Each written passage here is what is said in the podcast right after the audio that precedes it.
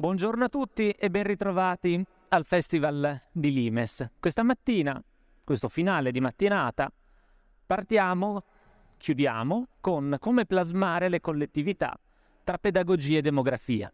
La demografia occuperà un ruolo assolutamente marginale come risultato dell'opera eh, pedagogica e di, riforma, e di riforma pedagogica.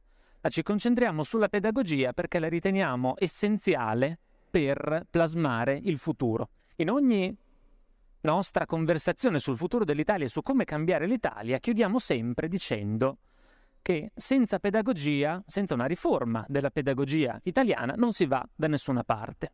E allora è arrivato il momento di calare la maschera. La maschera, non la mascherina, quella ce la teniamo ancora alta. Che cos'è allora la pedagogia nazionale? Che cosa si intende con questo termine in geopolitica? A che cosa serve? Perché riteniamo questo strumento essenziale per preparare il futuro? Quali sono le caratteristiche della pedagogia italiana e perché sono fallaci? E in che modo invece le grandi potenze, le massime potenze del pianeta usano per i loro biechi scopi la pedagogia? E sto ovviamente parlando di Stati Uniti e Cina. Abbiamo qui Dario Fabbri e Giorgio Cuscito che ci rispettivamente parleranno di queste due potenze. Dario Fabbri lo farà confrontando la pedagogia nazionale americana con quella italiana, anche perché, e non solo, e non solo, poi ovviamente si spazia, ci piace spaziare. Partiamo da una definizione di pedagogia nazionale.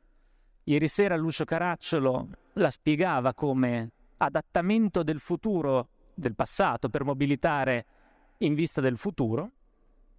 Io vorrei partire con un quadro. Visto che si parla di arti, visto che siamo a Palazzo Ducale, a cui l'arte piace, partiamo da un quadro di Paul Gauguin. Il titolo di questo quadro è l'essenza della pedagogia nazionale, perché si intitola Da dove veniamo, chi siamo e dove andiamo. Questo è ciò che fa la pedagogia in un paese, in un qualunque paese. Poi come lo fa dipende. La pedagogia è un soliloquio collettivo, è una conversazione della nazione con se stessa. Come ieri sera, esattamente. Noi non siamo una nazione, l'Imes non è ancora la nazione italiana, per fortuna. Però, appunto, è una conversazione della nazione con se stessa. Che cosa, su che cosa conversa? Trasmette l'idea che ha di sé a se stessa. Per questo è un soliloquio. Impartisce la versione della storia che ritiene strumentale per forgiare dei cittadini nel presente che saranno la nazione nel futuro, che condurranno la nazione nella direzione sperata, immaginata, obbligatoria. È ovviamente un adattamento arbitrario e artificiale, è un'opera violenta nei confronti del passato, come violenta in realtà o quasi ogni azione umana. Insegna in ultima istanza ai propri figli a essere dei cittadini. Ridotta veramente all'osso nella dimensione più lirica, è il mito fondante e fondativo. A che cosa serve, oltre che a formare dei cittadini? Intanto dà un collante, celebra l'identità comune, definisce ciò che ci tiene assieme e poi fa un'altra operazione, che è sempre collegata, anzi che è estremamente viva ed evidente, sempre restando in Francia. Ora, questo quadro in realtà è stato fatto in Polinesia, però il pittore ovviamente era francese. Restiamo in Francia. Che cosa fa la pedagogia nazionale? Fa questa operazione di delimitazione del territorio. Sacralizza il territorio. La Francia è l'esagono, cioè definisce il territorio canonico della popolazione, quello inviolabile, quello che non si può strappare, quello che deve essere difeso a tutti i costi e lo fissa nella testa, lo recinta. Quei lati non sono una figura geometrica neutrale, sono un precarré, un recinto. La Francia è il Pré-Carré, il recinto del re, che pian pianino si è espanso dall'Île-de-France a tutto il territorio, appunto, esagonale. Pré-Carré derivano dalle recinzioni medievali che poi in età rinascimentale vengono portate in Piccardia verso i confini settentrionali e ora sono trasmigrati anche in Africa dove con Pré-Carré si identifica il recinto dell'influenza francese. Qui siamo sempre nella lirica nazionale, la realtà è un po' diversa e più sfidata. Oltre a sacralizzare il territorio, fornendogli anche appunto delle strutture geometriche che si stampano in testa e nel linguaggio comune, crea una religione civile, organizza il mito, crea un'altra cosa fondamentale, la continuità storica. Quanto più indietro una potenza fa risalire le proprie origini, tanto più alta è l'idea che è di sé, tanto anche più efficace sarà la propria difesa. Perché? Come fai a strappare, a estirpare dal mondo una, un popolo che si richiama indietro nei millenni? È uno strumento anche molto utile per valutare una potenza, uno Stato. Se uno Stato ha una pedagogia che fa risalire in maniera appunto, abbiamo detto, arbitrare, arbitrale e artificiale, molto indietro nel tempo avremo davanti una potenza molto consapevole di sé, che ritiene di dover intanto fare la guerra, che ritiene possibile il doversi scontrare con qualcuno e quindi mettere a rischio la propria esistenza, oppure una civiltà talmente alta di sé che sicuramente lascerà propri, le proprie eredità nel corso, del, nel corso del tempo. Sempre la Francia fa un'operazione del genere. Vedete, questo è una pagina tratta da un Atlante storico francese, quindi uno strumento pedagogico per eccellenza. Forse i dettagli non sono immediatamente visibili, ma nella colonna qui di sinistra vedete il percorso storico della Francia, il romanzo nazionale, lo chiamano i francesi, che parte in maniera assolutamente arbitraria dal basso, dal pre-carré immanent, il, pre, il recinto immanente, quindi il, appunto, il fortino che si pian piano allarga.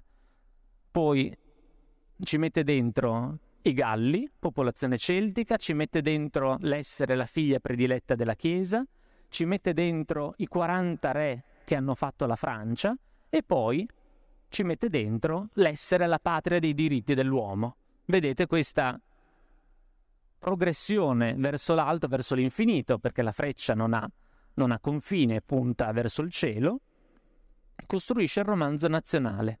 Fa un'assolutamente arbitraria operazione di messa assieme di anche concetti che hanno poco a che vedere con, eh, con loro stessi, ma che informano l'idea che ha di sé nella storia una, una comunità.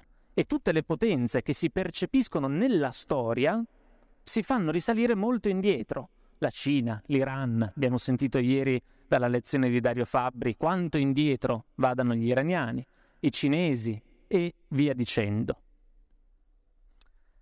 Invece i paesi che si percepiscono sempre, costantemente nuovi, riprodotti dalla storia con delle cesure nette, che distruggono, cancellano quello che era venuto prima e creano un uomo nuovo, sono potenze che si tolgono dalla storia. Sembra assurdo, ma, come abbiamo visto sempre ieri, il rinnovamento è circolare, non si abbandona niente. Il presente si presenta sempre, scusate il bisticcio, adornato delle vesti del passato. Andando più avanti, guardando fuori, cosa fa una pedagogia nazionale? Beh, eh, stabilisce qual è il nostro posto nel mondo, ci dà una missione, oppure non ce la dà, ne svela l'assenza. Anche questo è fondamentale indagare nella pedagogia nazionale di un paese, capire se questa comunità si sente titolata di una missione, di traguardi più ampi da raggiungere al di fuori dei confini nazionali e non per forza con la violenza, anche con il superiore esempio di sé. Poi serve anche in funzione difensiva o dialettica. Serve per esempio a aumentare l'immagine che hanno gli altri di te. E questo serve a difendersi, perché quanto più sarà difficile no, eh, imporre la propria volontà a un soggetto che ha una forte consapevolezza di sé, del proprio passato, della sua persistenza, eccetera, eccetera. Qualcosa che l'Italia potrebbe, di cui potrebbe anche disporre se solo si riconoscesse in, in più ampia profondità storica. E poi serve a neutralizzare un nemico. Una delle primissime cose che fanno gli americani quando occupano la futura Germania Ovest è cambiare i libri di scuola. Lo fanno anche gli inglesi al loro seguito, cambiano i libri di scuola dei tedeschi, occidentali e bavaresi. Gli insegnano a essere intanto diversi dal passato e poi a essere buoni. Inculcano in testa che tutto quello che hanno fatto per portarli lì dove sono, cioè la distruzione e la morte non solo della, della Germania, ma praticamente di tutta l'Europa, è un crimine fondamentale che va sradicato, strappato. E parte da lì l'operazione di, permettetemi di chiamarlo in maniera brutale, lavaggio del cervello. Dove si osserva la pedagogia nazionale? Come si fa a riconoscerla? Un po' ve l'ho già detto, la scuola. Poi il dibattito mediatico e infine la produzione culturale. La scuola è un meccanismo fondamentale per inculcare obiettivi geopolitici in un paese. Vi faccio un esempio piuttosto tranchant, duro, per mostrarvi quanto, fin dove si può spingere. Questa carta rappresenta Le Tour de la France. È un libro che è uscito nel 1877 e da allora ha venduto decine di milioni di copie. È un po' il libro cuore della Francia. Siamo immediatamente dopo la catastrofe di Sedan, in cui i prussiani entrano, distruggono, sbaragliano le truppe francesi, si incoronano eh, imperatori di Germania a Versailles e strappano la Lorena alla, e l'Alsazia e la Lorena alla Francia. Bene, questo libro racconta della storia di due enfants che sono André e Julien, della Lorena, che si imbarcano in un viaggio, appunto in un tour della Francia, che va dalla Lorena, quindi siamo nel nord-est, giù verso sud, Franca Contea, verso il Rodano, Marsiglia, poi verso ovest a Bordeaux, si imbarcano addirittura, perché i mari, figurarsi, anche i mari fanno la Francia, beh, in questo percorso loro conoscono la Francia, conoscono il paese cui, da cui non si vogliono distaccare. Siamo nella pura propaganda, eppure era uno strumento pedagogico fondamentale che continua ancora oggi a esserlo, perché ancora oggi questo libro in successive ristampe viene venduto, ovviamente letto con occhio più critico, ma per darvi un'idea di quanto la, la, scuola possa mobilitare e possa contenere anche espliciti obiettivi geopolitici, in questo caso riprenderci l'irredenta Lorena. Passando dalla scuola al dibattito, al dibattito mediatico, beh, conta anche capire di che cosa si parla, di che cosa parla una collettività. Si interessa molto alla politica? Si interessa eccessivamente alle questioni economiche? Ritiene questi due elementi dirimenti? Beh, saremmo davanti a un popolo che non sviluppa una pedagogia corretta per leggere la realtà. E poi c'è la produzione culturale.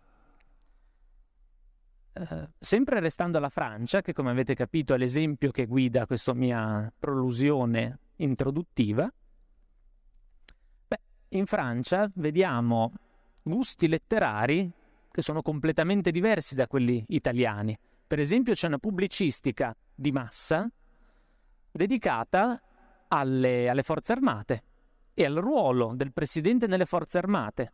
Ci sono i grandi editori che non si preoccupano minimamente di pubblicare libri in cui Macron gioca a fare eh, la guerra ai terroristi con i droni.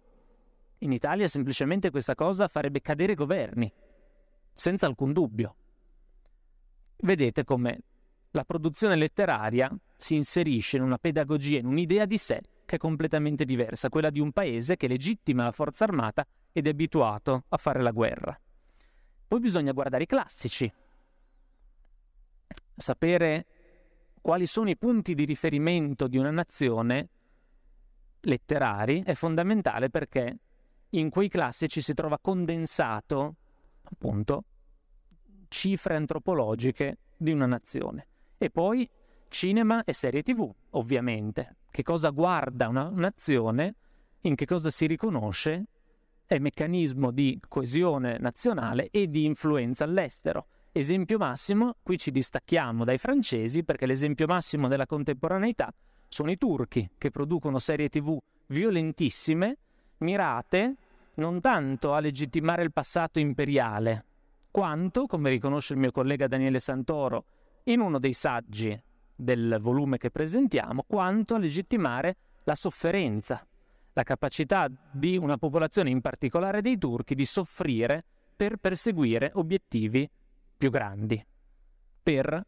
appunto farsi l'impero. E poi ci sono i simboli. La Francia è una campionessa nel concentrarsi sui cosiddetti lieu de mémoire, i luoghi della memoria. C'è stata tutta una campagna lanciata dal famoso storico Pierre Nora nei decenni scorsi, proprio per identificare sul territorio quali sono i simulacri stessi della nazione, per andare a un simbolo più concreto, più tangibile, la bandiera. Ultimi, nelle ultime settimane è emerso che Emmanuel Macron ha cambiato la bandiera della Francia sulla sinistra vedete il blu più acceso che aveva messo Valéry Giscard d'Estaing nel 1976 nella bandiera, un blu fatto per intonarsi con la bandiera dell'Europa, il blu mariano lo chiamano i francesi. Il eh, blu invece foncé, il blu marino, più scuro, è il blu che è stato recuperato ultimamente ed è il blu della rivoluzione francese del 1793, la bandiera originaria. Questo ci dice che le istituzioni stanno recuperando una pedagogia più profonda, in linea con la circolarità di cui parlavamo proprio ieri. Il fatto però che questa notizia non sia stata sbandierata, è letteralmente il caso di dirlo, ma sia passata un po' sotto traccia, ci dice anche che le istituzioni avevano paura di generare un dibattito troppo acceso su tutto questo. E quindi ci dice anche che la pedagogia francese non è così granitica come può sembrare, anzi, negli ultimi tempi eh, la Francia, che è abituata a insegnare la storia della Francia ai propri figli, insegna sempre più la storia, una storia globale, a uso e consumo di tutti. E abbiamo sentito sempre ieri che di globale non c'è niente che non avvenga attraverso le nazioni. E poi c'è la musica, ovviamente. Di qualunque tipo, l'inno nazionale è ovviamente uno strumento pedagogico, lo è ovviamente anche il pop, perché ci consegna quello che pensa la massa di una collettività, e ce lo dice anche il pop di qualche secolo fa. E qui torniamo invece da noi in Italia, dove uno dei casi, anzi dove uno dei momenti, uno degli unici momenti in cui la pedagogia nazionale ha funzionato, era prima che l'Italia stessa esistesse in forma istituzionale, durante il Risorgimento, in cui alla, all'opera lirica, che era letteralmente la musica popolare dell'epoca, si affidava l'agenda geopolitica e quindi le opere erano piene di popoli irredenti che lottavano contro un oppressore straniero, gli austriaci, nella allegoria che veniva costruita, e si richiamavano anche a una pedagogia antecedente.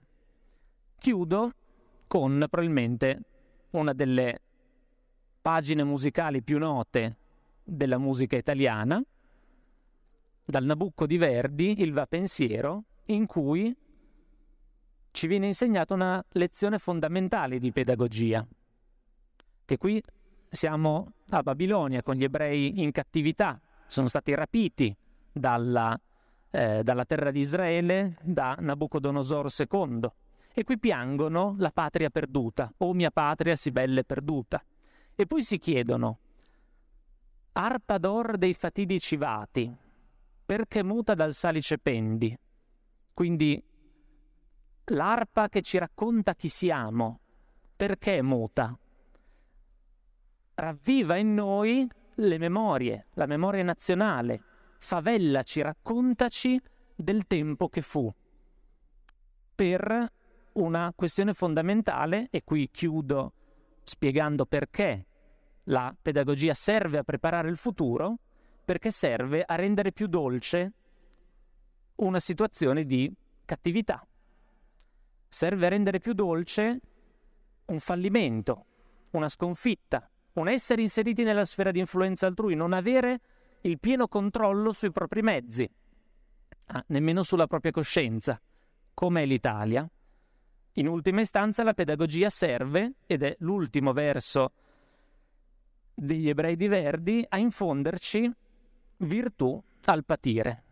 Lascio la parola ai miei colleghi, vi ringrazio per l'attenzione.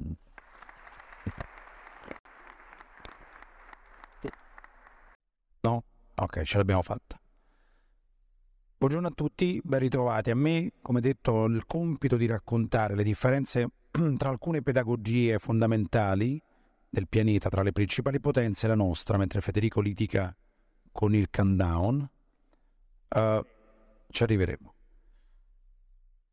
Essenzialmente due elementi distinguono le pedagogie fra di loro e sono uno è quello che riguarda le battaglie e le guerre perse, l'altro è quello che riguarda l'universalità dei soggetti raccontati.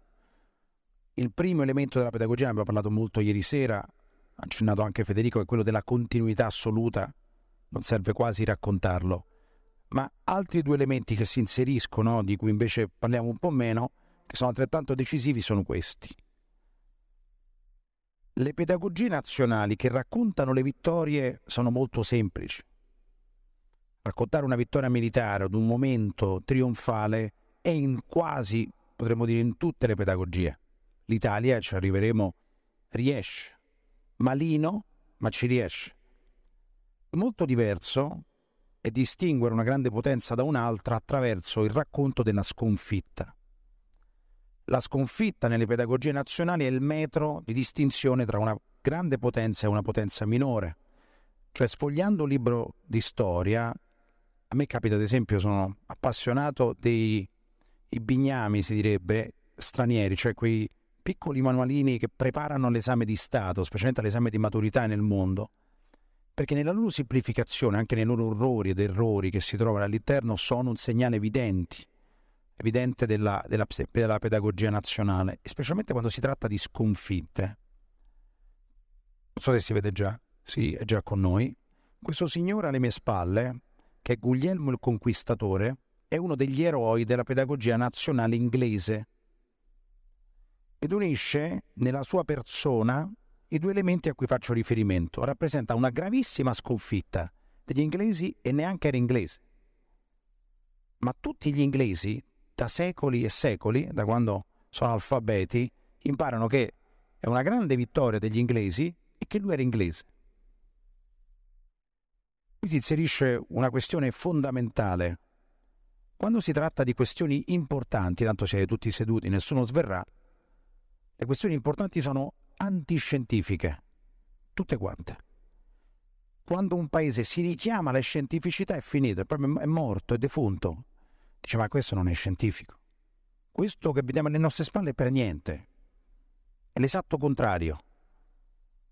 Perché questo signore era un, un normanno, francofono, nato nell'attuale Normandia in Francia, che invade l'Inghilterra e nel 1066, con la battaglia di Hastings, sottomette gli inglesi, a cui cambia la grammatica e diventa, loro lo chiamano, William, il ponte era Guillaume, the conqueror, cioè il conquistatore di se stessi però.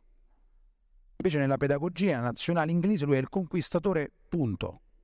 Cioè un grande condottiero che è venuto da noi in Inghilterra, sì ci ha sottomesso, ha sconfitto l'alto pretendente al trono che era Rioldo, che calava da York, da York, come dicono loro che non pronunciano la R, e dopo averlo sconfitto ha sottomesso gli inglesi, ma nella pedagogia nazionale d'oltremanica è l'inizio della gloria nazionale.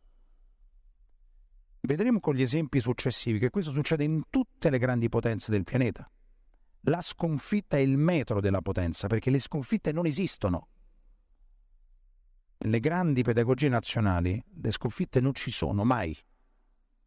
Ieri, riprendendo per chi ha avuto l'occasione di ascoltare, oppure la disavventura di ascoltarmi ieri sera, raccontavo, prima lo accennava anche Federico, questo poema persiano di Ferdusi su cui non torneremo, cui racconta essenzialmente Alessandro Magno come persiano perché? Perché non poteva essere che avesse sconfitto lui i persiani, se non essendo persiano anche egli. Questa trincea raffigura un'altra sconfitta che è comunque un pareggio, che è la battaglia di Gallipoli, 1915-1916. Siamo nell'ultima sezione europea della Turchia. La Turchia ha un rapporto con la prima guerra mondiale molto peculiare, da chi sogna di tornare ad essere grande potenza, perché nei libri scolastici turchi la prima guerra mondiale non c'è non so la scienza Turchia che momenti di pausa si prenda, ma fortunatamente non c'è. Cioè, ciò che viene raccontato di una guerra che è decisiva per la storia turca perché finisce l'impero ottomano, è la guerra di indipendenza turca, da cui poi germina Kemal Atatürk, che il 19 e il 23, nel 23 nasce la Repubblica Turca. Ciò che c'è nei libri di storia è, da un lato, la guerra di indipendenza turca, che è una vittoria. La indipendenza turca è il massimo dell'umiliazione, il fallimento assoluto. È la Turchia che dopo la prima guerra mondiale perde l'impero, viene occupata ed umiliata anche dagli italiani. Anche gli italiani sbarcano a Costantinopoli con i greci, i francesi. Inizia una guerra di indipendenza che per puro miracolo riesce almeno a mantenere quello che diventerà il territorio nazionale. Territorio nazionale che i turchi non avevano mai avuto, nemmeno come mente non aveva mai avuto un territorio nazionale la Turchia, essendo impero. Si ritrova distrutta ad inventarsi una guerra vinta che è quella di indipendenza. In una sconfitta drammatica come la prima guerra mondiale, che nei libri di storia non c'è, mentre c'è la vittoria nella, nella guerra di indipendenza e qui a Gallipoli come resistenza nei confronti degli alleati. La Turchia era schierata in guerra con gli austro-ungarici e l'impero guglielmino e qui riesce a resistere a malapena, poi perderà drammaticamente la guerra, ma nella pedagogia nazionale turca questo non c'è. Questo è il santuario di Yasukuni a Tokyo, dove andammo in pellegrinaggio geopolitico, si intende, con Lucio Caracciolo un paio, tre anni fa, tre circa tre anni fa. Questo santuario che cosa rappresenta? La divinizzazione di tutti i morti giapponesi in tutte le guerre soprattutto, non soltanto, ma soprattutto quelli della seconda guerra mondiale. Catastrofe per il Giappone, in cui coloro che fecero la seconda guerra mondiale sono celebrati di più, sono ascesi all'apoteosi, sono diventati divinità. Lo shintoismo regala queste emozioni, senso si può rendere divinità a qualsiasi cosa, anche alcune prefetture del Giappone, sarebbero contenti i francesi, sono state divinizzate letteralmente, che non esistono più ma in questo santuario che fa imbestialire tutti i paesi asiatici, soprattutto che hanno subito l'invasione giapponese, vengono celebrati come santi, come divinità, coloro che hanno combattuto anche e soprattutto nella seconda guerra mondiale, che è una catastrofe. Ma questo non emerge. Nelle sconfitte la pedagogia nazionale dimostra la sua cifra, perché non le riconosce. Questo è un libro fondamentale per la storia statunitense. Viene pubblicato nel 1866 a New York e non è una banalità, adesso spieghiamo perché, lo scrive un giornalista della Virginia, nato in una città particolare della Virginia, molto importante, che si chiama Richmond, che è la capitale della Virginia, ma ciò che è più importante ancora è che Richmond era stata la capitale della Confederazione. Quando durante la guerra civile americana, 1861-1865, il Sud compie la secessione, se ne va per cavoli suoi e fa la guerra al nord. Cioè improvvisamente i sudisti diventano stranieri, o meglio, dal loro punto di vista, rovesciandolo, gli Yankee diventano stranieri. Perdono la guerra i sudisti, immagino di non darvi un grande colpo di scena, e questo giornalista, scrittore, autore, storico, si inventa questo libro qua che diventa decisivo per la storia nazionale americana. Si chiama The Lost Cause, cioè la causa persa, sottinteso The Confederacy, cioè della Confederazione, in cui spiega nel sud Dixieland non ha perso la guerra, è un errore. Sud ha vinto la guerra perché? perché si batteva per le prerogative degli stati contro un governo centrale che invece le voleva affossare.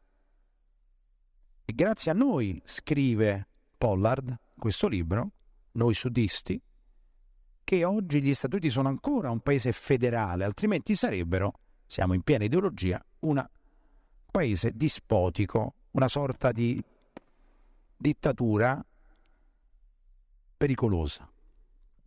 Questo mito, infatti a questa espressione The Lost Cause gli americani hanno poi aggiunto nel tempo The Myth of the Lost Cause, cioè il mito della causa persa. Questo mito si inserisce nella storiografia ufficiale americana.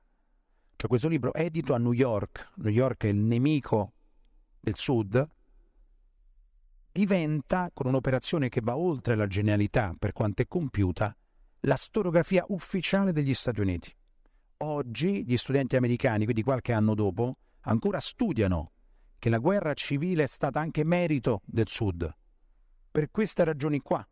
Se andate ad Arlington, che è il luogo dove ha sede il Pentagono, ma soprattutto un, mon- un monumentale cimitero, che è quello militare statunitense, c'è un, un monumento dedicato alla Confederazione dentro, che peraltro ha realizzato un artista che si chiamava Jacob Ezekiel, che era anche lui della Virginia, che muore a Roma che dopo aver realizzato miriadi di monumenti sudisti poi si trasferisce a Roma, a Piazza Sedra e muore dopo molti anni di libera professione, era uno scultore. In questo monumento si raffigura il sud reso in una donna prosperosa, le statue sono sempre prosperose, che mantiene uno scudo. Questo scudo ha l'iscrizione Costituzione, cioè nella iconografia sudista legata a questa interpretazione qua, non solo il Sud non ha perso, ma nel monumento nazionale ai caduti è reso come paladina della Costituzione. Vedete, la questione schiavistica non c'è, interessa niente a nessuno, questo insomma sembra evidente. Uh, ma questo tipo di approccio cambia la storia degli Stati Uniti perché pacifica il paese. Non è stata una sconfitta, abbiamo vinto entrambi noi del nord e voi del sud. Non solo, noi del nord riconosciamo perché lo pubblichiamo a New York che grazie a voi siamo ancora agli Stati Uniti, voi che ci avevate resi stranieri e ci avete fatto la guerra. Questa è pura pedagogia nazionale.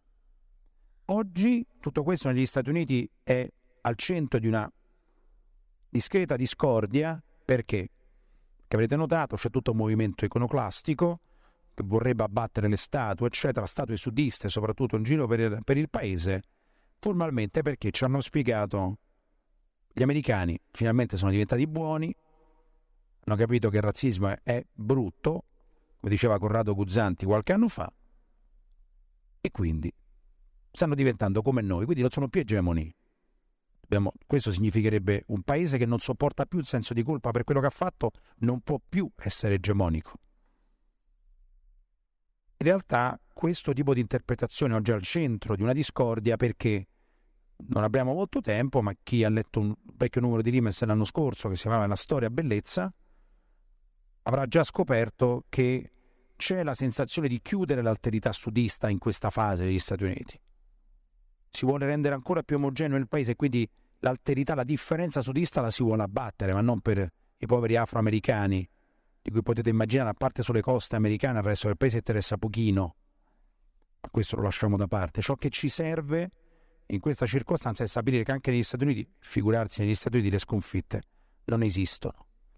Dicevamo, le piccole potenze hanno facilità, e quindi arriviamo all'Italia, di raccontare la vittoria, anche male. Vittoria mutilata, il grande tema della prima guerra mondiale, negli, eh, pardon, in Italia, a differenza degli Stati Uniti. Qui, qui, quelli che vediamo sono degli inglesi, la legione britannica che sbarca a Napoli.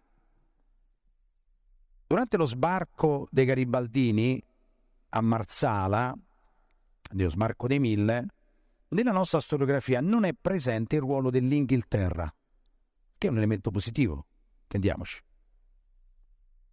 L'Italia realizza l'occupazione, l'Italia, Piemonte realizza l'occupazione del meridione, la sconfitta del Regno delle Due Sicilie, grazie ad un apporto decisivo da parte inglese. Ciò che non si capisce nei libri di storia italiana, nessuno se lo chiede. Ma come hanno fatto i Garibaldini che erano veramente imbarazzanti a sconfiggere la marina del Regno delle Due Sicilie che dava fastidio all'Inghilterra nel Mediterraneo, che era il paese più importante del mondo, l'Inghilterra. Ma dove erano? Non si sa. E c'erano gli inglesi. Si sono frapposti tra la marina delle Due Sicilie e i garibaldini. Tanto è vero che questi signori che vedete qua, qualche mese dopo, compiranno una parata nella più importante via di Napoli che via Toledo o via Roma, i napoletani la chiamano in entrambi i modi, la attraversano in una parata trionfale. Sui libri di storia italiani non c'è. Ed è positivo, al di là dell'oscurantismo di cui evidentemente la pedagogia non può che essere tacciata, ma è una vittoria. Celebrare la vittoria in questo modo è semplice. Il dramma sono le sconfitte, dicevamo e l'Italia fatica molto con le sconfitte, perché la seconda guerra mondiale l'Italia non è raccontata esattamente come in Giappone, non è raccontata esattamente come la prima guerra mondiale in Turchia, è un elemento di massima espiazione, anzi non eravamo noi, è antipedagogico. Pedagogia nazionale racconta che siamo sempre noi, anche quando parlavamo un'altra lingua eravamo noi, anche 6.000 anni fa eravamo noi, figurarsi 100 anni fa, 50 anni fa, che erano nonni, qualcuno era vivo quando la pedagogia nazionale stava scritta, molti erano vivi. Quindi l'Italia già ci trasmette un sentimento di piccolezza nella difficoltà di raccontare a se stessa e agli altri le sconfitte. Qui un asterisco, non siamo un paese sovrano. Gli americani non è che ci permetterebbero mai di raccontare la seconda guerra mondiale come qualcos'altro, come non lo consentirebbero ai tedeschi, ma essere onesti. Ma noi tanto siamo stati tranquilli, queste, queste volontà no, non ce l'abbiamo nemmeno, quindi figurarsi. L'altro elemento che ho introdotto e mi avvio alla conclusione è quello che hanno tutte le pedagogie nazionali che sanno, hanno continuità, raccontano la sconfitta come inesistente e poi raccontano tutti gli esseri umani come propri. Le pedagogie nazionali di tutti i paesi funzionano così. Tendenzialmente una grande potenza sostiene che tutti gli altri le appartengano. È follia? Sì. Funziona? Sì. Esempio. Ieri Alessandro Magno come persiano, ne abbiamo parlato a profusione. Potremmo proseguire, evidentemente. Leonardo da Vinci, nella pedagogia nazionale francese, è francese. Quando tempo, poco tempo fa c'è state le celebrazioni per Leonardo da Vinci, ci fu una minima querel diplomatica, perché poi noi, figurarsi se ci appassioniamo, perché il, tele, il primo telegiornale francese, quello di France 2, realizzò un dossier in cui spiegava perché Leonardo da Vinci era francese. Sì, toscano, ma redento. È morto da noi, contento è morto da noi. Non voleva tornare in Italia, raccontava questo dossier. Cristoforo Colombo è spagnolo, se prendete un libro di pedagogia nazionale spagnolo, Cristoforo Colombo è Colon. Sì, poverino, genovese. Diceva Bob Dylan, sono nato in misuri contro la mia volontà. Ecco, più o meno lo si attribuisce anche a Cristoforo Colombo.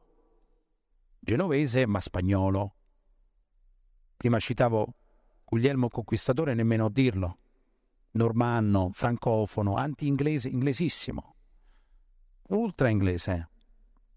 E quanti personaggi abbiamo noi a cui abbiamo attribuito l'italianità della nostra pedagogia nazionale? Nessuno. Nemmeno lontanamente, anzi. Da noi c'è sempre la formula originario di. Anche qualcuno che poi si è veramente italianizzato, ma è originario, sempre da qualche altra parte viene, perché a noi non ci appartengono. L'idea che hanno di sé le grandi potenze è che tutti siano inclinanti verso di sé. Se non lo sono è perché non lo sanno. In fondo da cosa nasce l'ideologia americana di poter estendere il proprio verbo ovunque?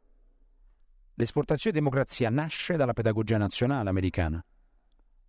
Nell'illusione, ma che è anche una forza, quando ne viene portata al parossismo e poi si sbatte la testa, che tutto il mondo non aspetti altro che diventare americano. Non lo sanno, come una sorta di maieutica alla Socrate, ma dentro ce l'hanno. Non lo sanno, ma noi possiamo renderli americani. E da ultimo, la differenza nella pedagogia riguarda molteplici aspetti della caratura nazionale. Uno di questi è la questione degli stranieri, quello riguardante l'assimilazione. La differenza tra una pedagogia nazionale di altissimo livello, nel senso non di livello intellettuale, nonostante intellettuale impegnato con la sciarpa, ma di altissimo livello si intende di altissima potenza. Quella americana e quella francese. Gli americani elogiano da sempre il mito di suburbia. Siete mai chiesti perché? I sobborghi americani, loro chiamano suburbia, con questo accentaccio qua, che è una parola latina ma che loro rendono così. Il mito dei sobborghi americani qual è? Quando si dovevano assimilare gli stranieri, si accorsero i pianificatori urbanistici che gli stranieri, come in tutti i casi, e la Francia nell'esempio, vivono in periferia. Vivono nei ghetti periferici. Ma non potevano essere assimilati se non in un modo, spogliandoli violentemente della loro cultura e poi costringendoli, tra virgolette, a fare figli col ceppo originario. Ma come fanno i figli, si sono chiesti, se non si incontrano. E dal momento che sono impresentabili, portiamo noi il ceppo originario dove stanno. Nascono i sobborghi americani.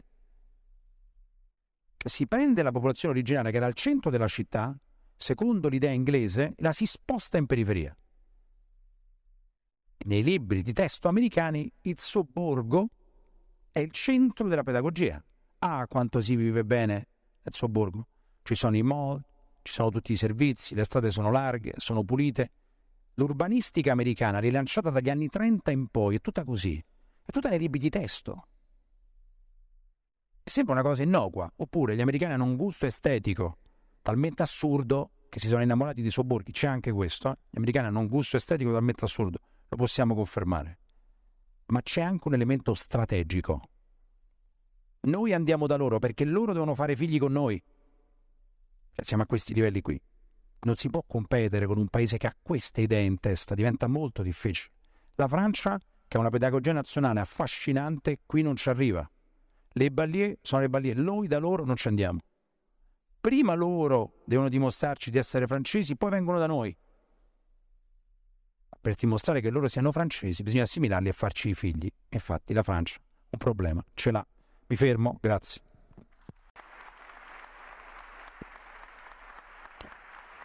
Grazie Dario, l'intellettuale engagé. Adesso passa la parola a Giorgio Cuscito che ci racconterà della pedagogia imperiale cinese e delle sue sfide odierne. Prego Giorgio. Grazie Federico, buongiorno a tutti. Eh, appunto, parlare del caso cinese è estremamente importante perché tendiamo a concentrarci in questi, questi anni, questi ultimi anni, anche in questi ultimi mesi, soprattutto sul progresso tecnologico tecnologico, militare, economico cinese, ma si trascura un elemento fondamentale, che è appunto quello pedagogico. Cioè oggi in Cina eh, il governo cinese ha chiarissima l'idea, il piano con cui eh, forgiare la propria identità nazionale e lo declina eh, in tantissimi modi. Lo scopo finale qual è? È il cosiddetto risorgimento della nazione. Questa è la eh, formula ufficiale utilizzata da Pechino per stabilire quello che è il progetto eh, di ritorno della Cina al ruolo di potenza. Perché la Cina eh, si sente un impero, ha questa concezione anche nel, nel nome, cioè Cina viene da Zhongguo, che vuol dire impero del centro. Ecco, lo scopo è restituire eh, all'impero del centro un ruolo da primo attore, da superpotenza vera e propria. Per fare questo, eh, però, ha bisogno Pechino di una popolazione fedele, cioè che creda nei dettami del Partito Comunista, quindi leale, disposta anche a, ad affrontare momenti di grande crisi, grandi sofferenze, eventualmente una guerra, dato, uh, dato lo stato di tensione che c'è attorno a Taiwan e eventualmente anche quindi una competizione con gli Stati Uniti nei mari cinesi. Poi ha bisogno anche di una popolazione giovane, ha bisogno che eh, le famiglie allarghino il proprio nucleo eh, e che quindi siano anche entusiaste della vita in un certo modo, cioè che abbiano fiducia nel futuro, cosa che effettivamente in, negli ultimi anni sta avvenendo decisamente, decisamente meno. Diciamo che nella pedagogia cinese identifichiamo i tre elementi fondamentali abbiamo, di cui abbiamo parlato fino adesso, che poi in sostanza sono il mito, la predestinazione e il trauma. Il mito. Nella pedagogia cinese, eh, la pedagogia cinese vuole che eh, gli abitanti della Repubblica Popolare sono eredi dell'etnia Han, cioè sono di etnia Han, scusate, e che quindi sono eredi in qualche modo della dinastia Han, una delle più grandi della storia cinese, che a sua volta è eh, discendente della dinastia Xia. Poi dopo di ciò, se andiamo a ritroso nel tempo, eh, le origini della, della civiltà cinese eh, affonda le radici nel, nel mito. Si parla dell'imperatore giallo come uno dei sovrani mitologici che hanno fornito, che ha fornito eh, ai, ai, cinesi i principali fondamenti, ecco. Eh, quindi mito, questo è il primo elemento, cioè i cinesi sono cinesi perché sono di etnia Han, perché hanno i capelli neri, la pelle gialla, gli occhi neri e quindi sono figli del dragone, figli dell'imperatore giallo. Il giallo è un elemento che ritorna molto spesso perché, come immagino sappiate, la culla della civiltà cinese è il fiume giallo. La predestinazione è legata proprio al ruolo che un tempo aveva, aveva eh, la Cina, cioè di, che si percepiva perlomeno tale, cioè di centro del mondo, inteso però non come centro geografico, ma come centro culturale. Si sentiva la Cina una civiltà superiore al resto del mondo dal punto di vista morale, culturale, eh, al punto che eh, non sentiva neanche l'esigenza di cartografare i propri confini, perché l'impero era il mondo, il resto erano barbari. Eh, cartografare i confini eh, avrebbe significato limitare la portata dell'impero. Il trauma, questo è più recente, vale a dire che quando poi nel, ehm, a cavallo tra il 1800 e il 1900 i cinesi capiscono di non essere più al centro del mondo, lo capiscono perché subiscono le invasioni delle potenze straniere, occidentali, il Giappone soprattutto, Addirittura il Giappone invade per ben due volte la Cina e quindi l'imperatore e la sua corte capiscono che eh, il loro modo di gestire il paese, l'impero, è obsoleto. È una lezione che eh, tuttora i cinesi studiano e che pensano di aver capito. Al punto, una delle ragioni per cui eh, i, i, cinesi perdono la prima guerra sino-giapponese, che poi è quella con cui i cinesi cedono Taiwan al Giappone, parliamo della, della fine del 1800, è che una era l'obsolescenza del, mh, mm, eh, della, della, marina, cioè i cinesi non avevano una marina all'avanguardia, l'altro problema era la corruzione. Non a caso, quando Xi Jinping prende il potere nel 2013, si concentra proprio su questi due elementi. Cerca di fare piazza pulita nel Partito Comunista per affermare il suo ruolo all'interno del, del partito che guida, che traina la Repubblica Popolare e poi lancia tutta una serie di attività per trasformare il paese lentamente e faticosamente in una potenza marittima. Quindi c'è un nesso molto forte tra quello che era la, il trauma di aver perso il mandato celeste e la necessità di recuperarlo. Uh, quindi che cosa fa dal punto di vista pedagogico la Cina? Cerca di formare giovani, come dicevo, leali, fiduciosi nel Partito Comunista, consapevoli del proprio passato, proiettati verso il futuro, anche appunto per eh, ehm, creare un certo ottimismo di fronte alle sfide che, che, che la Cina deve affrontare sul piano domestico ed estero. La Cina è un paese che ha tanti problemi dal punto di vista interno, problema tra la costa e l'entroterra, c'è un divario di ricchezza enorme, ma c'è anche un divario dal punto di vista etnico-culturale, e adesso ne parliamo. Però per quanto riguarda il punto di vista pedagogico, nella, nel nucleo Han del paese, cioè la parte del paese in cui si concentra la ricchezza, la maggioranza della popolazione, appunto di etnia Han, che è diversa, molto diversa dalle minoranze etniche che abitano alle periferie, quindi i mongoli, gli uiguri nel Xinjiang, i tibetani in Tibet, Hong Kong, poi, poi ne parliamo, non, è, non può definirsi una minoranza quella hongkongese, i cantonesi fanno parte dell'etnia Han, ma sono comunque diversi, si percepiscono diversi. Però per quanto riguarda, per esempio, l'uso dei manuali di storia, è fondamentale. Questa pagina che vedete alle mie spalle è in inglese, presa da un, da un compendio appunto che si chiama La storia della Cina, pubblicato dal governo cinese, e vedete che il titolo è Cronologia delle dinastie cinesi. Fin qui tutto a posto. Poi arriviamo alla fine, in fondo, e c'è scritto Repubblica di Cina e Repubblica Popolare Cinese. Voluto è un errore? Cosa significa? Se è un errore vuol dire anche quasi che inconsapevolmente eh, Pechino percepisce eh, una, eh, la Repubblica Popolare come direttamente connessa alle esperienze del passato, al periodo imperiale. È un concetto fondamentale perché abbiamo visto che le grandi potenze puntano sulla continuità tra il passato e il presente per proiettarsi nel futuro.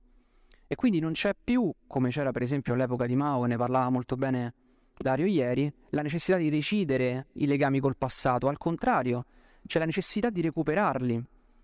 E perché così il Partito Comunista oggi può in qualche modo definirsi una sorta di dinastia rossa, erede di quelle del passato, che quindi ha ricevuto il mandato celeste che le consente di governare legittimamente sul paese e di trainarlo verso gli obiettivi del passato. Eh, e gli consente addirittura di rivedere, riguardare la storia, riesaminarla pochi giorni fa in una risoluzione pubblicata, divulgata dal Partito Comunista. Xi Jinping di fatto ha mm, inserito se stesso e il partito, inserito se stesso nel pantheon del Partito Comunista al pari di Mao Zedong anzi ha anche in qualche modo rivisto l'esperienza storica di Mao al punto da criticare in maniera esplicita l'esperienza della rivoluzione culturale.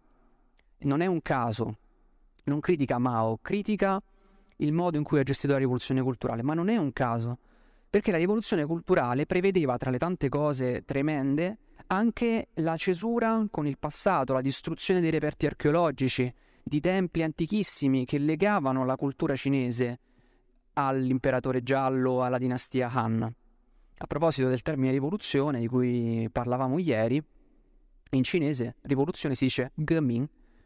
Gemin non vuol dire esattamente rivoluzione, vuol dire cambiare, cambiamento del mandato. Vuol dire quindi che c'è un passaggio, una cessione del mandato da una dinastia a un'altra, dal punto di vista letterario. Quindi non cambia la missione, cambia il titolare del mandato. E quindi questo si ricollega al discorso sulla circolarità della storia e quindi anche sul concetto di rivoluzione che poi rintracciamo nel, in, in latino. Appunto, parlavo dell'archeologia perché mh, pochi, poche settimane fa eh, Xi Jinping in persona ha celebrato il centenario dalla scoperta della cultura Yanshao, la cultura neolitica che possiamo dire insomma abbastanza anche trascurata per certi versi nella stessa pedagogia cinese. Ma lo ha fatto proprio perché serve anche questo a contribuire alla pedagogia nazionale, cioè riprendere eh, civiltà, culture neolitiche, quindi precedenti alla dinastia Qin e Han, eh, per dimostrare la tesi dei 5.000 anni di storia cinese inaugurata da Sun Yat-sen nel, nel 1912 per forgiare l'identità nazionale cinese. Quindi il concetto è la Cina ha 5.000 anni di storia, la Cina è una civiltà, di più, ci- è una civiltà che non ha mai subito interruzioni, a prescindere dal sistema politico, quindi sia quello l'era imperiale, repubblicana, comunista. Siamo tutti figli del dragone. E a questo serve quindi la rielaborazione eh, dell'archeologia. Si, ri- si, riferisce proprio all'archeologi in un discorso Xi Jinping dicendo voi avete il compito di indicare la traiettoria della storia, cioè quella che porta alla sovranità del Partito Comunista. Queste due pagine sono le pagine di un manuale che adesso è, ehm, fa parte del programma scolastico dei cinesi dalla scuola elementare in poi, scuola elementare, media, liceo, università, c'era già da un po' di tempo. Questo è stato introdotto recentemente. Eh, a cosa serve? Serve proprio a questo, cioè a connettere il passato con il presente. Eh, il Partito Comunista e, e Xi Jinping fanno già parte della storia. Eh, in queste pagine, nella prima, eh, c'è scritto, c'è in Oriente, nella parte orientale del mondo, c'è un paese che si chiama Cina. Il suo nome completo è Repubblica Popolare Cinese. Però all'inizio dice si chiama Cina, Zhongguo, cioè al centro del mondo. Per dirvi. Quindi questo è il modo in cui si educano i, i, i giovani cinesi a pensare se stessi. Nella pagina accanto eh, eh, si sottolinea invece il rapporto tra eh, Xi Jinping e i giovani. Si parla eh, di come Xi Jinping sia nonno Xi Jinping, quindi anche per stabilire quasi un legame di parentela tra il presidente, il segretario del partito e la popolazione. Il nonno Xi Jinping ha molto da fare, ma trova anche il tempo di venirci a, a salutare, perché lui ha a cuore la nostra salute e ha a cuore ehm, il nostro futuro, perché noi dobbiamo diventare eh, dei eh, costruttori del socialismo, costruttori del socialismo, cioè preservare quel tipo di narrazione. Eh, addirittura in, una, ehm, in, un manuale del liceo eh, c'è una, due, c'è una domanda che il manuale pone agli studenti è come vi vedete nel 2050? Si collega esattamente al tema di questo festival e spinge i ragazzi a chiedersi come saranno tra una generazione, cioè che ruolo avranno nel percorso di risorgimento della Cina. Peraltro questo senso di responsabilità è, pesa anche sulla, sui giovani cinesi, al punto che si verificano una serie di disagi sociali attualmente tra i giovani che ehm, è esemplificato dal fenomeno del tamping, cioè che stare sdraiati, una forma di disobbedi- disobbedienza civile legata al fatto che eh, ai giovani si chiede di laurearsi in fretta, trovare lavoro, avere un ruolo quindi nel, nel processo di crescita del paese. E questo però genera stress, cui Pechino cerca di rimediare tramite riforme del programma scolastico, limitando l'uso dei videogiochi, eccetera, eccetera. La cartografia ovviamente è fondamentale, è cambiata totalmente la cartografia dall'era imperiale ad oggi. Come dicevo, oggi i confini sono ben definiti perché tracciare i confini serve anche a impedire che gli altri possano rivendicarli. Questa carta secondo me è molto interessante perché è verticale, a differenza di quelle solitamente pubblicate eh, in Cina fino al 2013, guarda caso 2013 quando Xi Jinping prende il potere e si fa espressione di una certa dinamica in corso all'interno del Partito Comunista.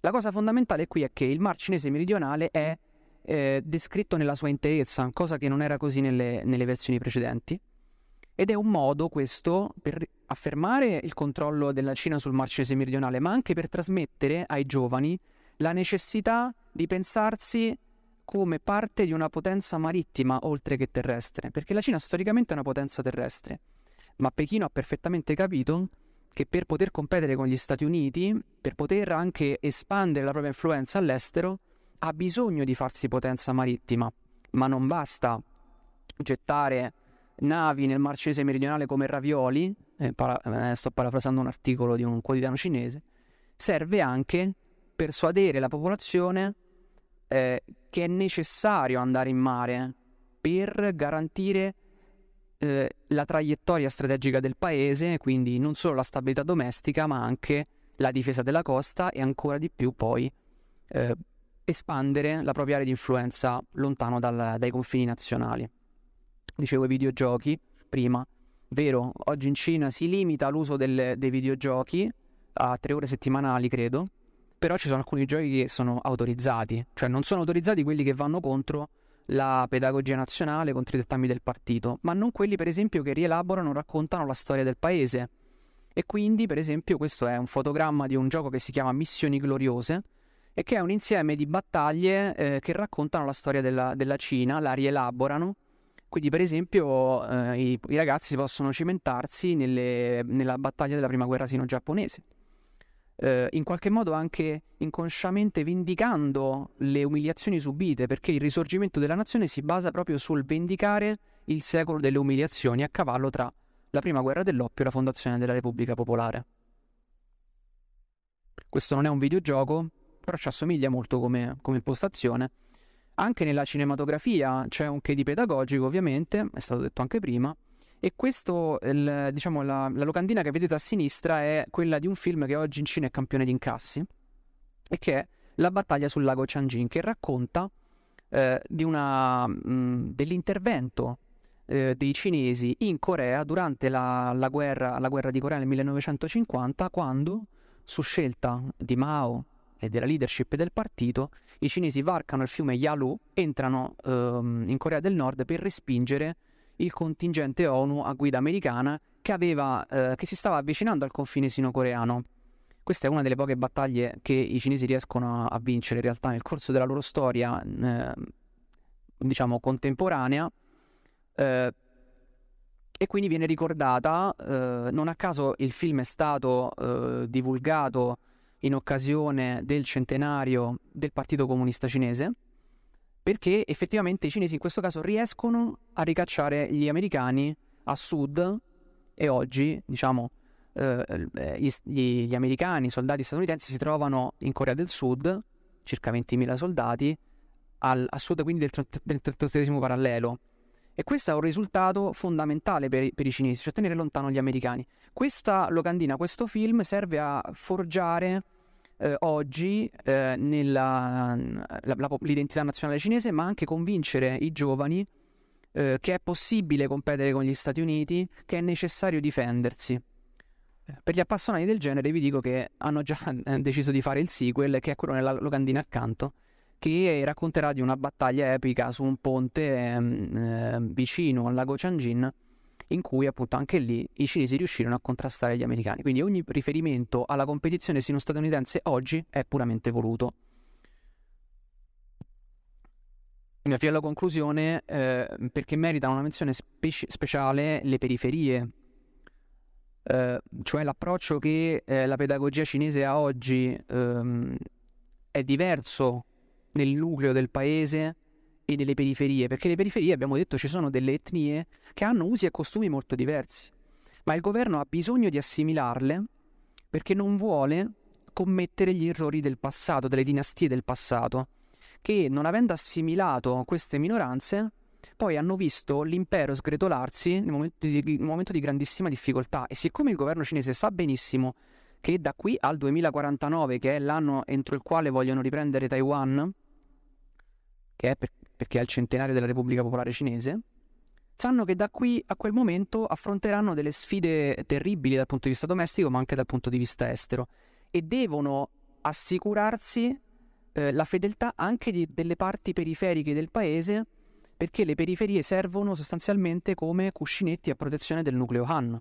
Di qui un'assimilazione. Assimilazione, eh, l'assimilazione è sempre violenta, non è mai volontaria ovviamente e quindi si impone agli uiguri, ai tibetani, ai mongoli eh, la, diciamo, l'apprendimento delle, delle tradizioni, della, della lingua eh, Han, quindi del mandarino, e della storia con caratteristiche cinesi, cioè quella di cui stiamo parlando adesso. Un esercizio molto difficile, eh, lungo, non è detto che abbia neanche un esito positivo. La Mongolia interna, che è considerata una delle, provi- delle regioni scusate, in cui eh, eh, era stato più facile inculcare i dettami del partito, si è ribellata nel momento in cui hanno deciso di riformare il curriculum scolastico accrescendo l'utilizzo del mandarino in determinate materie, tra cui, guarda caso, la storia. Ci sono state delle proteste sedate da parte degli studenti, genitori e degli insegnanti, a cui di solito Xi Jinping attribuisce un ruolo fondamentale proprio nella eh, nella definizione, nel racconto della versione corretta della storia. Questo è un, è un virgolettato. Eh, mi avvio alla conclusione parlando di Hong Kong, eh, di Hong Kong e di Taiwan. Perché Hong Kong? Hong Kong non è eh, una regione periferica, è eh, parte del nucleo Han, funge da ponte di connessione eh, finanziario con il resto del mondo, ma ha un grande problema da, dalla prospettiva di Pechino. Eh, si percepisce speciale, quasi superiore al resto della Cina continentale, perché ha vissuto 150 anni come colonia britannica, eh, mh, ha, ha per lungo tempo e ancora in parte eh, ha delle aspirazioni eh, democratiche, cioè vorrebbe eleggere in maniera genuina il proprio rappresentante. C'è un sistema elettorale diverso a Hong Kong oggi in base alla formula un paese due sistemi, ma di fatto questa formula non ha più valore. Cioè Pechino ha inglobato, sta inglobando in maniera piuttosto drastica gli hongkongesi nei, nei propri nei gangli del paese dal punto di vista politico ed economico. Questo si ripercuote sulla, pedag- sulla pedagogia, che ormai è uguale, speculare a quella che è attuata nel resto del nucleo Han.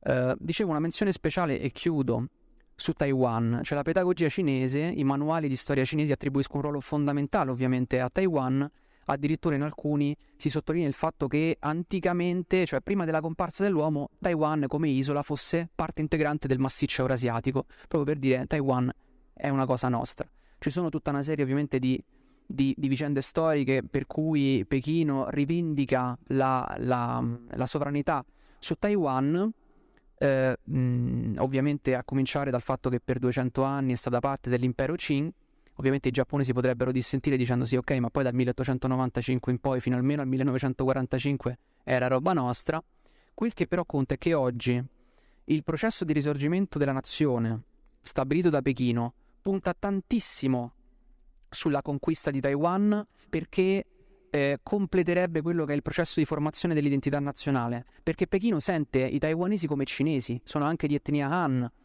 eh, e quindi è un punto fondamentale del percorso pedagogico cinese e poi ovviamente è funzionale alla traiettoria strategica di Pechino che vuole lanciarsi nei mari cinesi e poi nell'Oceano Pacifico. Il problema però qual è?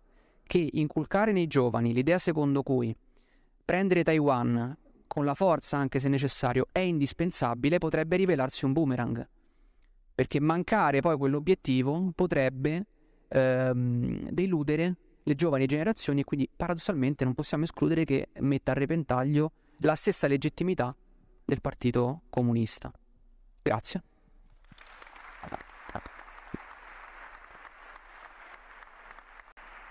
Grazie Giorgio mi sono arrivate tramite i colleghi che ringrazio una serie di domande dagli utenti anche in sala e mi fa piacere.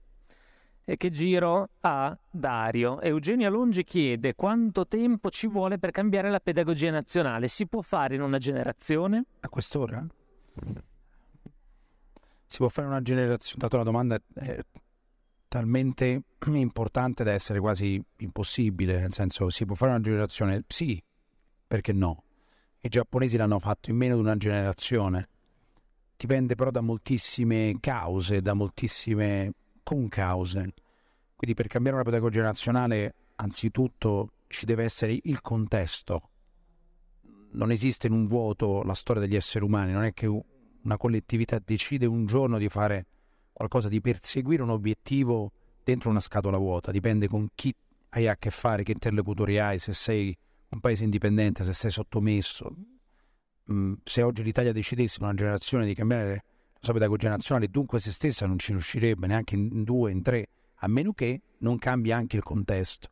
Quindi per rispondere e farla molto breve, sì, si può, ci deve essere, torniamo quindi all'idea del futuro, ci deve essere una interpretazione strategica di ciò che è, cioè di ciò che è obbligatorio da perseguire nel futuro immaginando ciò che è stato, e avere anche il contesto per poterlo realizzare.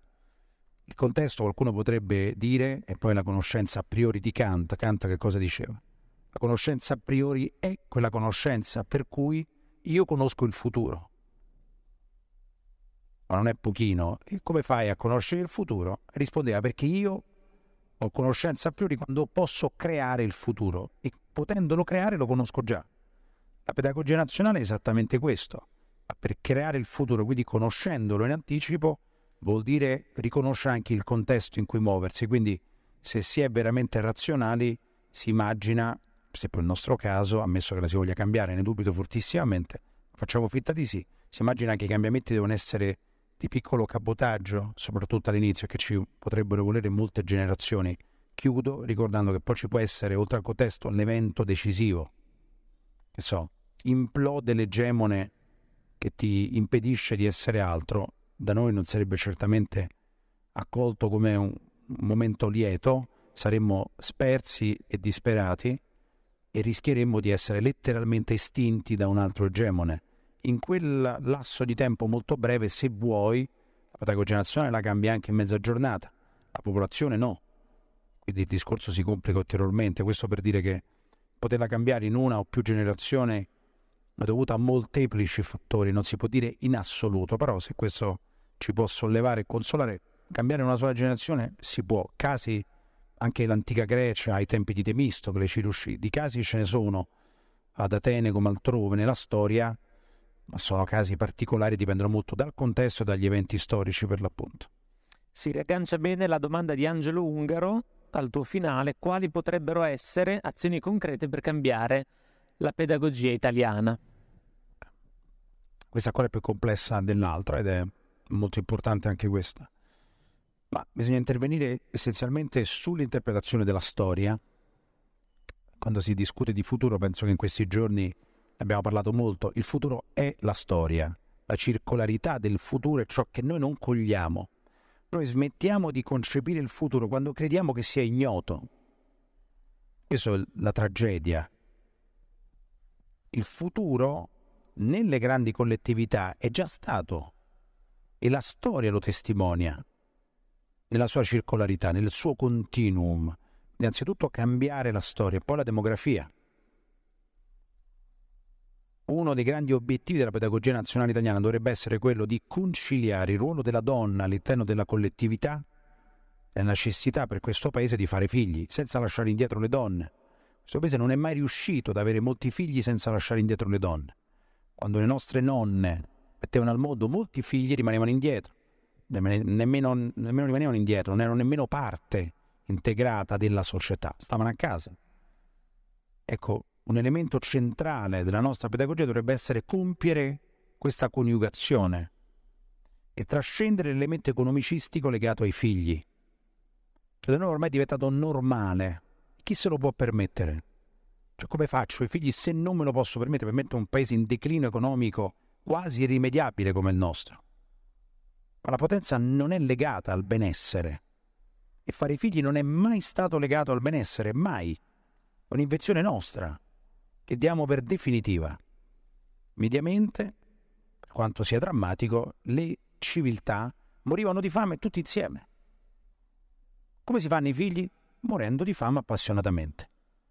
Non bisognava permetterseli, ma chi se li ha mai permessi i figli? Nessuno è che mia nonna o mio nonno si potevano permettere di avere i figli o i bisnonni. Anzi, era l'unica cosa che avevano, era la loro ricchezza, i figli.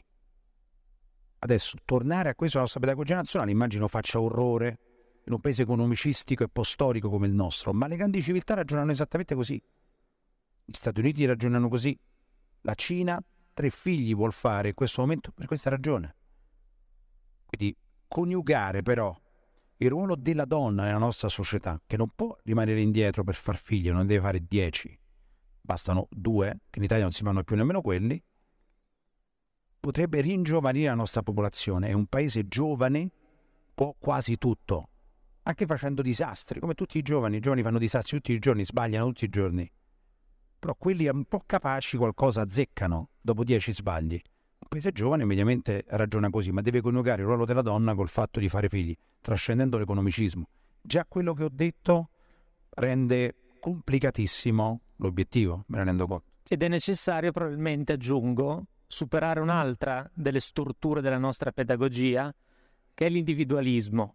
Cioè la pedagogia normalmente, anche fino a pochi decenni fa, preparava l'individuo a far parte di un collettivo oggi prepara l'individuo a essere individuo, atomizzato. Cioè, non lo prepara a far parte di una comunità, rinunciando a un principio cardine dell'analisi, ma ancora prima dell'analisi geopolitica, per capire il mondo, cioè che l'uomo conta soltanto quando è parte di aggregati, famiglia, impresa, comunità, cittadina, nazione. La nazione forma lo Stato, gli Stati competono sull'arena internazionale, sono gli unici strumenti che abbiamo per contare a livello internazionale.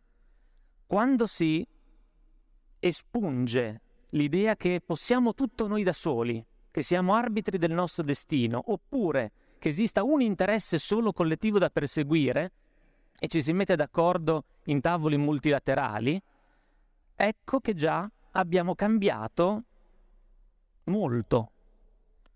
E questo parte dalla famiglia, perché la famiglia è la sola cosa che ci può togliere dalla disperazione di essere soli e di essere in un eterno presente, che il poeta avrebbe detto eterno dolore. Giro un'ultima domanda a Giorgio Cuscito di, da parte di Carlo Ferraro, che gli chiede in che misura la pedagogia nazionale sia la conseguenza di decisioni politiche e quanto viceversa essa tragga origine da decisioni, decisioni antecedenti la politica, specie nel caso cinese, dove ovviamente vuol dire quanto è, eh, quanto è decisione della politica stilare la pedagogia e invece quanto è precedente alla politica. Eh, ma, grazie, ma la politica ovviamente è espressione di quello che, che stimola la collettività. E questo credo sia la risposta fondamentale. Cioè il Partito Comunista, nel caso cinese, visto che ne parliamo, eh, il Partito Comunista sicuramente rappresenta un'elite che si è elevata al di sopra della, della società, tra l'altro è, un, è, un'elite in cui è molto difficile entrare. Stesso Xi Jinping, anche per ragioni familiari, ha tentato diverse volte, credo una decina di volte, di entrare nel Partito Comunista. Processo tra l'altro di selezione estremamente complicato. Lui era anche figlio di un, di un leader epurato da Mao, rielabo- poi diciamo riabilitato da Deng, ma lasciamo stare. Comunque è molto difficile entrare in questa elite, ma comunque rappresenta una parte della popolazione che identifica quali sono le traiettorie del paese eh, né più né meno. Quindi la pedagogia poi, eh, se andiamo a vedere, eh, per esempio nel caso del risorgimento della nazione cinese, non è che Xi Jinping si è inventato questo termine, ma è un termine che, se, che possiamo rintracciare anche nei discorsi di, di, di Deng Xiaoping e di Su Yat-sen, eh, quindi nel 1900-1911, quando Su Yat-sen e la, diciamo, la, la classe politica dell'epoca si doveva interrogare su come si costruisce una nazione dopo che è crollato un impero. Quella era la domanda fondamentale. Però è una cosa che è rimasta, un concetto che è rimasto. Mao l'ha archiviato, ma sapeva benissimo qual era la traiettoria eh, e ovviamente ha commesso degli errori, però aveva, aveva un'idea. Tant'è vero che, per esempio, e chiudo su questo, su questo esempio qui, eh, una delle bandiere che, doveva, che era stata sottoposta a Mao Zedong quando fonda la Repubblica Popolare Cinese è una bandiera, sì, con la stella che doveva rappresentare il Partito Comunista, ma aveva una banda dorata orizzontale lunga che rappresentava il fiume giallo. È stata scelta la bandiera diversa con le stelle che rappresentavano le varie classi perché Mao riteneva opportuno tagliare i rapporti col passato e eh, diciamo legare la popolazione tramite la lotta di classe, quindi tutti, come diceva Dario giustamente ieri, tutti poveri, tutti chiusi, tutti insieme, appassionatamente, eh, però sapeva perfettamente che nella traiettoria della pedagogia cinese rimaneva il legame con, l'anti- con l'antichità e quindi anche con la culla geografica del paese. Quindi è, è, è, il frutto, quello che sceglie poi la classe politica è il frutto di quello che è la collettività. Grazie. Prima di concludere e di mandarvi tutti al meritato pranzo, una eh, conclusione, un riassunto. Le potenze consapevoli, storiche, preparano il futuro intervenendo sul passato, modificando il passato per impartirlo alle generazioni del presente e future. Senza una riforma della pedagogia non si può elaborare nessun progetto di politica estera, di riforma interna del, del paese, nessun progetto, non si può tornare a pensare il futuro. Quindi lanciamo questo nell'etere e nell'aere, questo eh, questo appello. Abbiamo anche provato a fornire qualche indicazione di massima con la consapevolezza che da sola la pedagogia non può cambiare tutto. Cioè, non è che scrivendo migliori manuali scolastici improvvisamente cambierà, il, eh, cambierà la nazione, perché dipende quello che può fare una nazione da una miriade di fattori. Quello che cambia è la consapevolezza nostra. Deve cambiare una nostra consapevolezza, dobbiamo essere più in grado di leggere, qui può partire il cambiamento italiano, leggere il mondo che ci circonda, liberarci di ideologie, di fantasie, di semplificazioni inutili, immergerci nel, anche nella realtà ai nostri confini, leggere, capire quali sono le minacce e le sfide che ci attendono e poi essere in grado di chiedere delle risposte al, al, potere, al potere politico, perché il cambiamento in fondo siamo noi. Buon pranzo a tutti.